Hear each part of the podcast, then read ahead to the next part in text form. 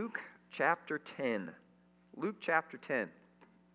And in this refocus series, uh, we've been looking at, we're going to be looking at Jesus' parables. We looked at, you know, a parable last week of, of the sower and, uh, you know, all the different soils and all that, those things. And, and this week we're going to be looking at another parable. And, and next week we'll be looking at another parable of Jesus. And, and a parable, this was just a familiar story that Jesus would use uh, that would be familiar to his audience, you know, a familiar theme.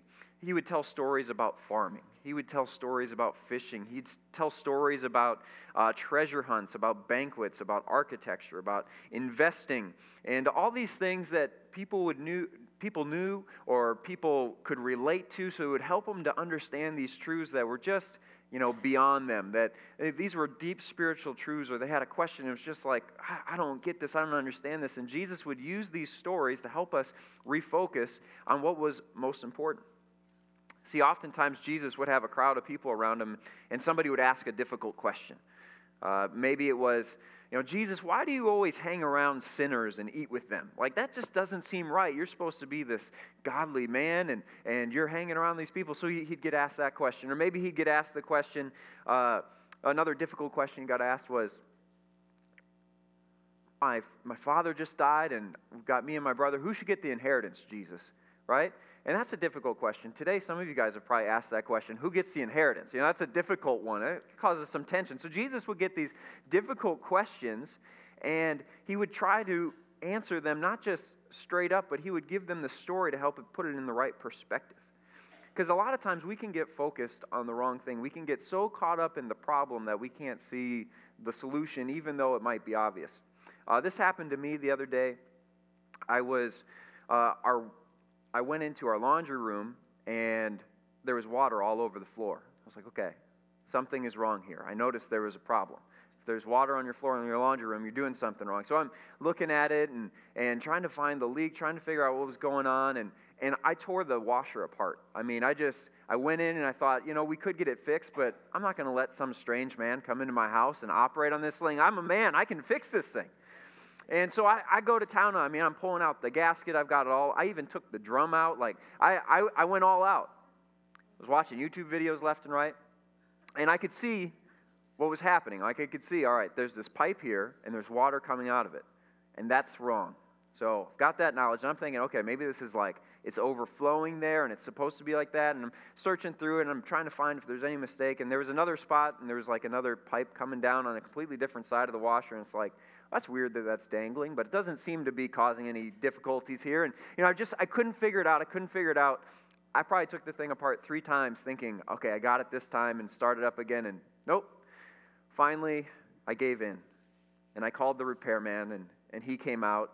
And, uh, you know, I told him, this is what I did. This is how I did it. And, and he opens up the back. He looks at it. Well, you see that tube that's leaking and that tube that you think's doing nothing? Connect them. He fixed it in four minutes. And I paid him for a whole hour. So he sat there feeling bad for me. He's like, let me show you some other things about your washer. Like, you did a really good job. Like, now you're just patronizing me. Like, just like, oh, the problem was right in front of my face the whole time, but I was so caught up in the this is broken that I couldn't figure out how to fix it. And, and in life, we, we tend to do that. We, we get so focused on the problem that we just need somebody to refocus and just show us, like, guys, it's, it's not that complicated. It's simple. And that's what Jesus would do with these parables. He'd tell parables about, uh, you know, the end times or how to pray or what's heaven like, and people would get so caught up in the details of those things. You know, we still do that today. The end times, we can, we can get so caught up in when is Jesus coming back? What, what signs do we need to be looking for? How do we do that? And we get so caught up in, in all this end times things. And, and sometimes Jesus would just pull back and be like, guys, you're not to know, you're not to figure it out. It can come at any time. The key is that you just need to be ready.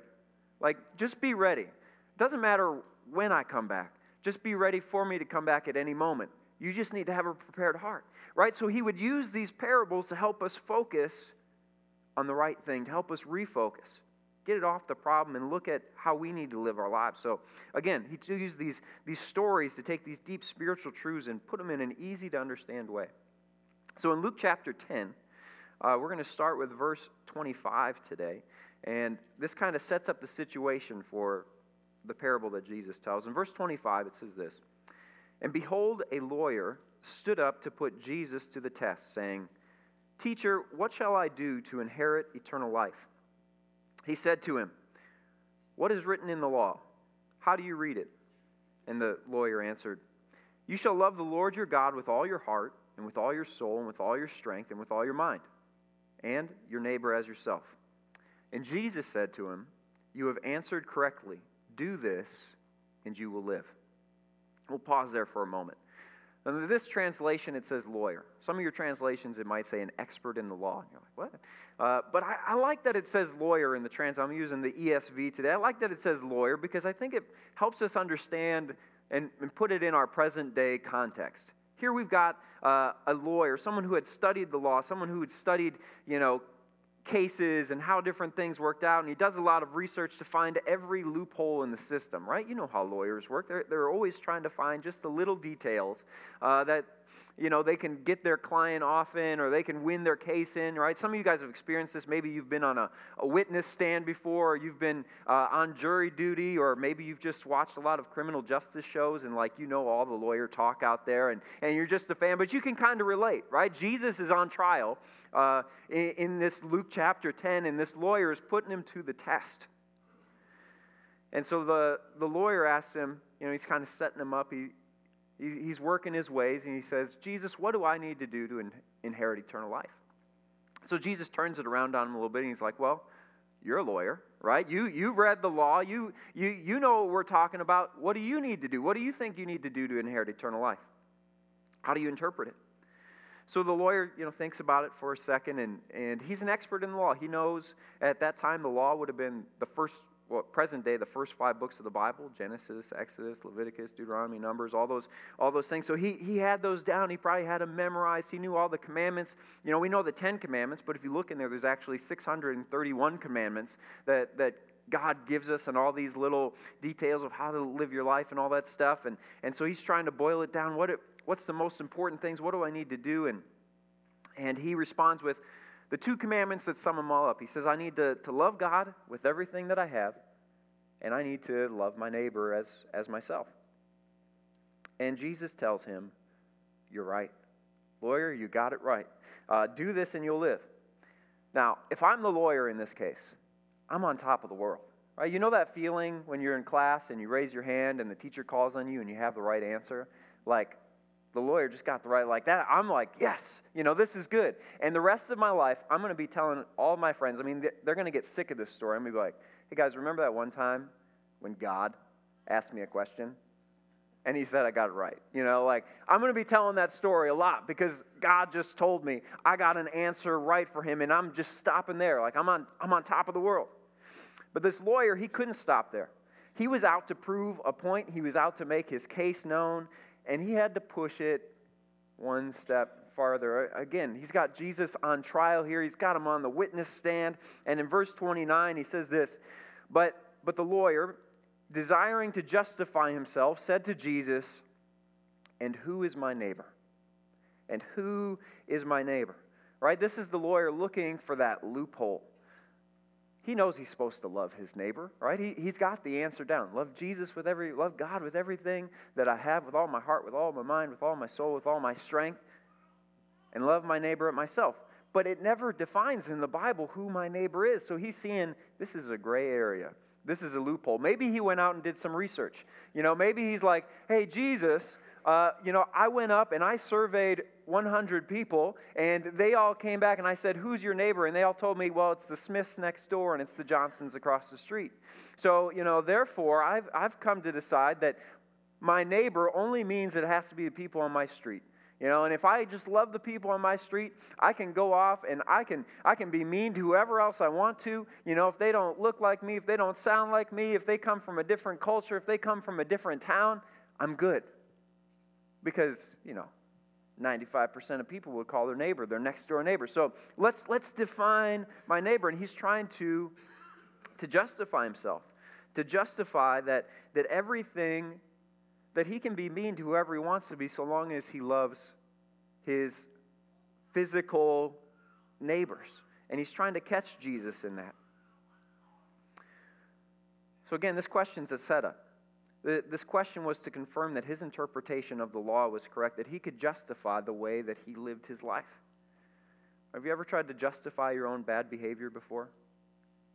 We do it all the time. It's like we've got a little lawyer in our head that's trying to justify why we're right and everybody else is wrong. It's trying to justify how we can get away with bad behavior because, you know, no one will see it, or, you know, if I just do it once, it's not that bad, or if it doesn't hurt anybody, then it's okay, or nothing, nothing's wrong if I just have a, a little fun, or, uh, you know, I give enough money, I do enough good things, so if I, you know, take a little, it's going to be okay. If I, I've put enough good things into the, the piggy bank to take a little, I've got a little credit, you know, that I can take out and it's going to be okay. Right? And we try to justify ourselves. I think one of my favorite justifications that I often give will be uh, it'll be breakfast time and, and I'll see a piece of cake over there, you know, from the day before. And it's like, you know what? That's got, it's got flour, it's got eggs, it's got milk. You know, it's got a lot of, it's got a lot of breakfast foods in there. So I'm going to justify that's breakfast today. You guys ever done something, you know? And we, and we try to justify our bad behavior. We know it's wrong. We know it's wrong, but, but we try to pass it off as, but, you know, it's passable and it can be right for me. And the reason why we justify our bad behavior is because we, we don't like change. We don't want to change. We, we don't want to give up uh, we don't want to give up those sin. We don't want to apologize. We like the way we're living. We're comfortable in that. And if we would give it up and we would go down the right path and do it the right way, it's going to be more difficult and it's going to be painful. And we just don't want to change. So, this is the difficult question that Jesus gets asked Who is my neighbor? Who is my neighbor? It was a loaded question. And this is where Jesus uses the parable to help refocus the lawyer's question to take this superficial question and instead look at the heart of the matter because jesus was he was an expert at looking at people's hearts. The lawyer was an expert at the law but jesus was an expert at looking at people's hearts. And, and so he tells this story in verse 30 jesus replied a man was going down from jerusalem to, to jericho and he fell among robbers who stripped him and beat him and departed leaving him half dead. Now by chance a priest was going down that road and when he saw him, he passed on the other side. So likewise, a Levite, when he came to the place and saw him, passed by on the other side. But a Samaritan, as he journeyed, came to where he was, and when he saw him, he had compassion. He went to him and bound up his wounds, pouring on oil and wine. Then he set him on his own animal and brought him to an inn and took care of him. And the next day he took out two denarii and gave them to the innkeeper, saying, Take care of him, and whatever more you spend, I will repay you when I come back. So here you have uh, a Jewish man, and, and he's traveling on the road, and he's ambushed, you know, by robbers. Uh, he's beaten, he, he's stripped of his clothing, uh, he, he's robbed, and he's left for dead. And he didn't do anything wrong, just wrong place, wrong time. And now he's on the, the side of the road, maybe even unrecognizable. He, he's beaten up and he's hurt. And now people are passing him, and before, maybe we, we don't know much about this guy. Maybe he was a man of great status. Maybe he was maybe he was a priest. Maybe maybe he was a great businessman. Maybe he was uh, part of the royal family. I, I, don't know who it was. We don't know who it was but but now he's unrecognizable. He has no status. He, he, he could be uh, the richest man in the world or he could be the poorest man in the world. You'd never know because he's just broken and hurting on the side of the road with, with nothing to his name at this point. All you could see was a man who was a mess, who was dying, and who was in pain. And so the first person to cross paths with this man was a priest. Now, of anyone to cross paths with this man, he was probably, you know, your first choice would maybe be like a doctor, EMT, but second choice would definitely be the priest. You know, this was somebody who's dedicated their lives to, to helping people, to, to trying to honor God. And, and this priest comes by, and you think surely the priest would stop and help him. That's Jesus is talking to a bunch of Jewish people, and they're all thinking, like, okay, this man's in a bad, he's in trouble, but the priest is coming, and everything's going to be okay. Because they've never heard this story before. This is a new one to them. They're not sure which way it's going to go. So they think, all right, it's going to be good. The priest is going to come, he's going to save the day, he's going to rescue this person. But instead, it says when the priest saw this man, and it says that he did see him, he decided to go on the opposite side and, and keep walking by. Now, it doesn't tell us what went through the priest's mind, but I, I wonder how did the priest justify himself and think that this was okay? You know, what, what was going through his brain? You know, maybe he thought, all right, I see that guy over there. He's pretty hurting, he's pretty broken, he's pretty beat up. I could help him. But at the same time, maybe maybe he can't see me. You know, maybe maybe he's so his eyes are swollen shut or something over there. And if I just if I just walk quietly by him, you know, nobody nobody else is around here. I should be good. If I just walk quietly by him, he won't even notice that I was here. And, and I'll be free of, of any of that guilt. Uh, I can't be held accountable. So maybe he justified it as nobody's going to know, nobody's going to see. Uh, maybe he justified it because he thought, you know what, I'm going down this road and I've got a lot of people to help today. You know, I'm the priest and I've got to oversee these sacrifices. I got to go, you know, whatever he's doing. And, he starts to do the math and he's like, I've got 100 people that I need to help today. And if I stop and help just one person, and who knows, maybe they're beyond help. Maybe I can't save them. Maybe, maybe I can't do anything. Uh, but I know that I can go help 100. So I'm going to pass up this one for the greater good. You know, and he justifies himself. Or maybe he justifies himself because, uh, you know, these are new robes, and uh, I've ruined my last pair, and the high priest, he's really going to be upset if I get down and help this guy. I get some blood on these things, and, you know, I, I'm going to get messy if I go down and I help this guy. So I, I just need to call this whole thing off. And we don't know how he justified himself, but, but somewhere in his mind, he was, he was sitting there playing that game. I, I can't do that. So then it said the next to cross paths with the man was, was, was a Levite. And a Levite, again, he was, he was of the tribe of the priests. So I don't, maybe he was a priest, maybe he wasn't, but, but he knew that culture, he knew that lifestyle, he, he, he knew what it meant to, to serve God. And so this man would also be a prime candidate to stop and, and help this unfortunate man. But the same thing happened. He just, he just walked on by. Just walked on by. He knew what was right to do. He knew it was right to stop and help him, but he just walked on by. And there's a verse in the Bible that some days I wish I hadn't memorized. You guys ever have a verse in the Bible like that? It's just like, it convicts me so much and so often. And it's like, God, why do, why do you keep bringing that verse back up? Like, if I just wouldn't have read it, I would have been just fine. I would have been ignorant. I would have been happy. And, uh, but no, God keeps bringing this verse back up, and, it, and, it's, and it's for a good thing. It's for a good thing. Because it always comes up when I'm sitting there and I notice something that needs to get done or I see somebody who, who needs help, maybe, maybe a situation like this, maybe not as extreme, but, but I see something that needs to get done. And I think to myself, well, I, I can't do that. You know, I'm too busy. I've got a lot of things to do. I mean, I know it's a good thing, but I'm just too busy. Or I'm too tired. You know, I'm just, I, I can't go and, you know, fold the laundry today. I know it's there. Maybe if I just pretend like Nobody saw it. Uh, I can just move beyond it and it's going to be just fine. I don't need to help that person. You know, I see they're stuck in the ditch, but somebody else will help them. Somebody else will do it. It's somebody else's job. This, that job's beneath me, right? You guys have been there. You've probably made those arguments. I, I make those arguments in my mind and I'm thinking, how can I get out of this? But then all of a sudden the Holy Spirit comes back and he reminds me of this verse. James 4 17. So whoever knows the right thing to do and fails to do it, for him, it is sin. Man, that's convicting. Whoever knows the right thing to do and fails to do it, for him, it is sin. That's a tough one. Again, that's one of those verses like, God, why did I ever have to learn that one? Because I would have been off the hook if I just didn't know it. So now you guys are all, you're all on the hook. You know it now, all right? Sorry, you got to join the team. Uh, so if we know to do good and we don't do it, the Bible defines that as sin. And, I don't want to pass up doing good because I'm too busy, because I'm too tired, because I think somebody else can do it, because I think it's beneath me. Like, I, I don't want to sin. I don't want to dishonor God because of my own pride, because of my own laziness, because of, I'm, I'm too busy. Like, I, I want to honor God in everything I do. Right? So these men, I mean, they had to feel guilty. I wonder what they felt like afterwards, the priest and the Levite, knowing they could have helped somebody and they didn't. But the one thing in common about both of these men is that they noticed. They noticed. They saw the need, they saw the pain, and they knew what was right. But instead, they ignored the Holy Spirit and they walked on by. Church, we can't ignore the Holy Spirit.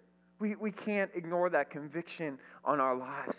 We, we, We need to notice things. We need to see things because we, we live in a broken and hurting world. We live a bro- in a broken and hurting world, and we need to start noticing the pain of other people around us. We need to start seeing uh, the lost, and we need to start seeing the broken. Because I think at one time or another, all of us, we've been that broken, hurting person on the side of the road. You know, and we've just been dying on the inside. And, and we maybe you've experienced pain or loneliness or depression. I don't know, but we've all been there. We, we've all, or if you haven't, one day we will, because we, we're human beings and we go through those dark times. We may not, not be a physical need, but maybe it's an emotional need. And often in our culture today, we try to mask it. You know, we try to say, no, everything's okay. You know, I'm fine. You know, everything's going good. How are you doing today? Oh, I'm doing, I'm doing excellent. I'm doing awesome. You know, but then the moment you get behind closed doors, the moment, you know, you, you feel like you're alone, then all of a sudden the emotions come out, the anger comes out, the loneliness comes out. And, and it's just, you let it fly. And you try not to show it to anybody else. You try to pretend and you try to put on a face, try to put on a mask like everything's okay. But the reality is there's, there's broken and hurting people everywhere go. There's broken and hurting people in this room this morning. And so that's why we need to notice people. We need to care for people. We need to treat people with kindness because we just never know what the person going person next to us is going through. You know, we see suicide, we see abuse, we see self-harm, we see all these things on the rise in our country. And let's let's be a difference maker in that. Let's notice people. Let's care for people. Let's care for people. You know, my prayer is this God, God, help me notice people. God, help me notice people. Help me to see beyond the exterior and help me to see people the way that you see people. Help me to see the hurt and the pain in the people around us. God, help me to see the hurt and the pain in the people around us. I don't want to just go through another day and, and just sit there and be content with talking with people about the weather and how cold it is outside or how hot, you know, fill in the blank. But God, help me to see through those things. Give me discernment to see when people are having a, a, a, bad day, to see when people are, are feeling lonely in the inside, so I can be a friend to that person, so I can love that person, so I can reach out to that person. That's my prayer. And I pray that's your prayer as well. See, the next up was the Samaritan. Now, this was the last person in the world that this guy on the side of the road wanted to come his way. This was the last person that the Jewish audience that was listening to Jesus' parable that day, this was the last person that they ever thought could be the hero of the story. Because after all, to them, the, the Samaritans, they were bad guys. They were the enemies. In fact, they viewed them as less than human. Like that's, that was their view of the Samaritans. Nothing good can, can come from Samaria, nothing good can come out of these Samaritans. And to say the word good followed by Samaritan would be just unbelievable. It would be incomprehensible. Good and Samaritan, they can't go together. It's an oxymoron. That would be like saying delicious spam. I mean, they just don't go together. One can't describe the other. You can't have a good Samaritan. But Jesus goes on to tell him that not only did the Samaritan notice, but he had compassion.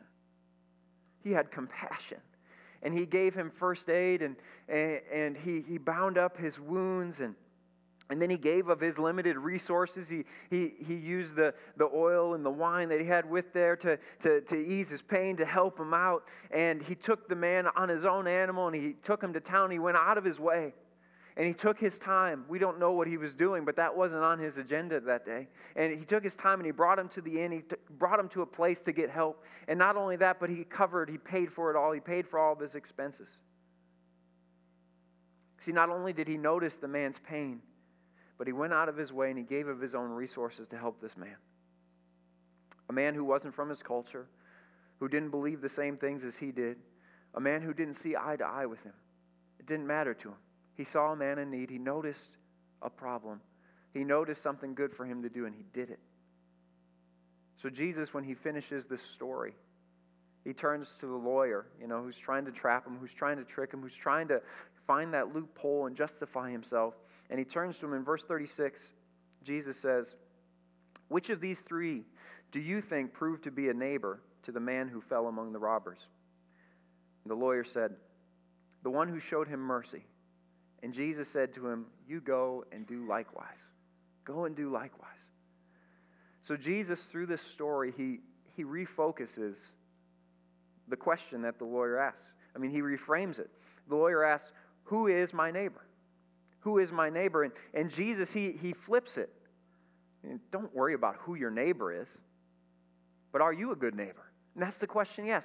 Are you a good neighbor? And that's the question we've got to ask ourselves. It doesn't matter who our neighbor is because the answer to that question, if Jesus were just to honestly answer that question, it would be like, everyone is your neighbor.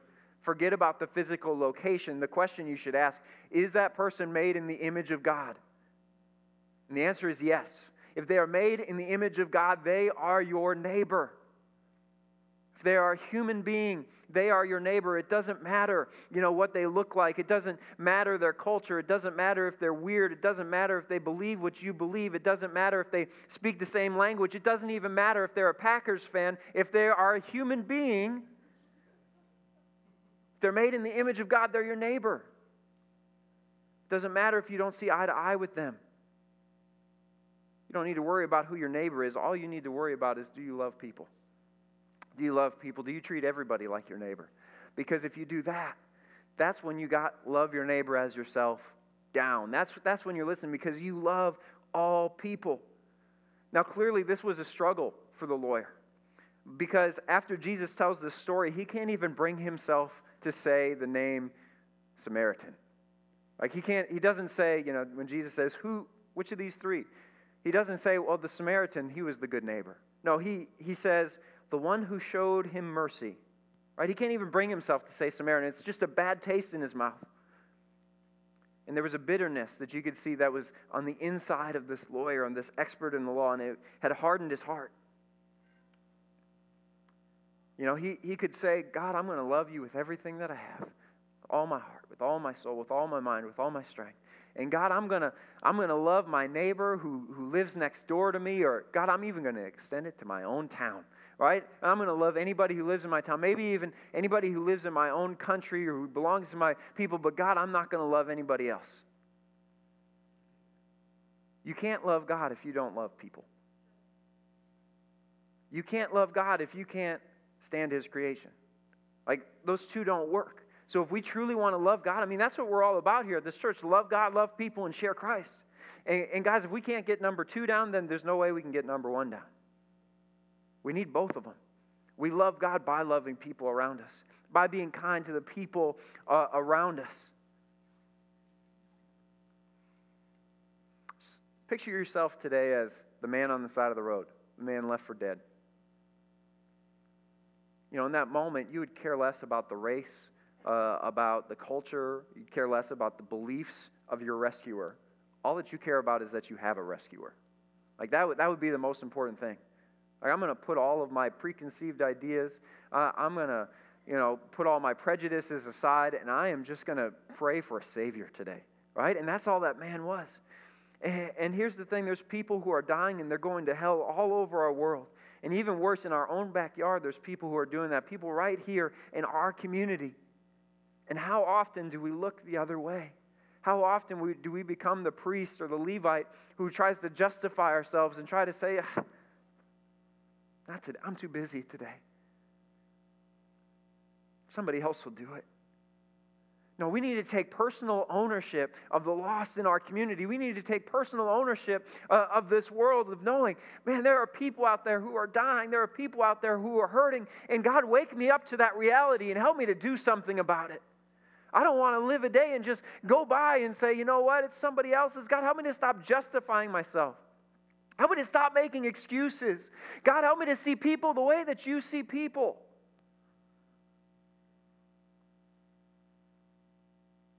This is why we need to be focused on not who is my neighbor, but am I a good neighbor? Am I a good neighbor? Worship team, would you come up?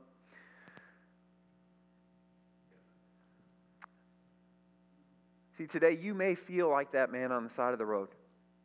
You may feel hurt, hurt, broken like you've been beat up, like this world has chewed you up and spit you out, and you feel lost. You feel like there, there's no help. But I want to let you know today, if, if that's you, if you're going through that pain today, that Jesus knows your pain. Jesus knows what you're going through. I mean, Jesus was, he was abandoned and he was betrayed by his closest friends, by the disciples. The majority of them turned their back. One of them even turned him in. The same people who sang Jesus' praises one week, the next week cried out, Crucify him. He endured a torturous death on a cross. And the most painful part for him of all wasn't, wasn't the physical pain, but the fact that he took all the sin of all the world on him. And for the first time ever, he experienced separation from his Father. And he cried out, My God, my God, why have you forsaken me? And he died on that cross. You're going through pain today, if you feel all alone, if you feel like no one understands you, Jesus understands you. Jesus knows what you're going through. Jesus knows your pain. He's been there. The good news today is that Jesus didn't stay in that grave, He rose again. And He overcame sin and He overcame death. And like the Good Samaritan, Jesus comes to free you today. Jesus comes to bind up your wounds and, and to heal you and to bring you freedom like you've never experienced before. And He can restore your relationships. He can heal you not just physically, but He can heal your emotional wounds. He can forgive you of your sins. He can make you clean and He can make you new. And you have that ability to reach out to Him today, to call out to that Savior. And He's going to come and save you and, and restore you beyond your imagination.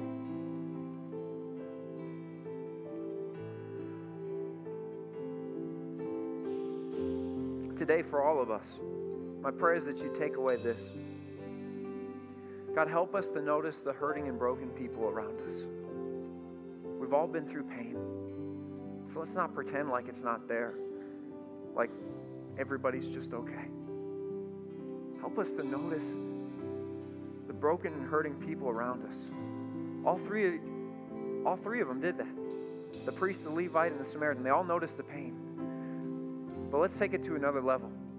God, help us to have compassion. Help us to make a difference. Help us to do something and not just stay on the sidelines. Make that your prayer today. So would you stand with me? We're gonna we're gonna close with this song. And these altars, I encourage you, come down and find a place. My prayer is just gonna be, God, help me to notice broken people. Help me to do something about it. You know, today Maybe you're that broken person and you just need freedom. You need, you need salvation. You need a Savior. Uh, come and find me at this altar. I want to pray with you. I, I, I want to I wanna pray with you and, and answer any questions you might have because God wants to, to do the impossible in your life, something that you can't do on your own. You can't get out of that pit on your own. No amount of uh, self help books is going to get you out of that pit. But Jesus can. He's your rescuer today. So I encourage you over this next song, we've, we've got time. But let's just take these next few moments together. Find a place at this altar and, and let's just lift up the name of Jesus. Let's go to him and, and let's let our hearts be broken for this world around us. So, Jesus, we come to you. Break our hearts. God, help us to see people the way you see people. Help us to see people the way you see people we see through the, the disguise, we see through the mask. And, and, and God, help us to have compassion on people the way the Good Samaritan did. Help us to have compassion the way that you had compassion on people. Everywhere you went, you had compassion. Change our hearts today. Change our focus. Refocus us today as you did to this lawyer, God, in, in this parable. We trust in you in Jesus' name. Amen. Amen. Let's go after God together.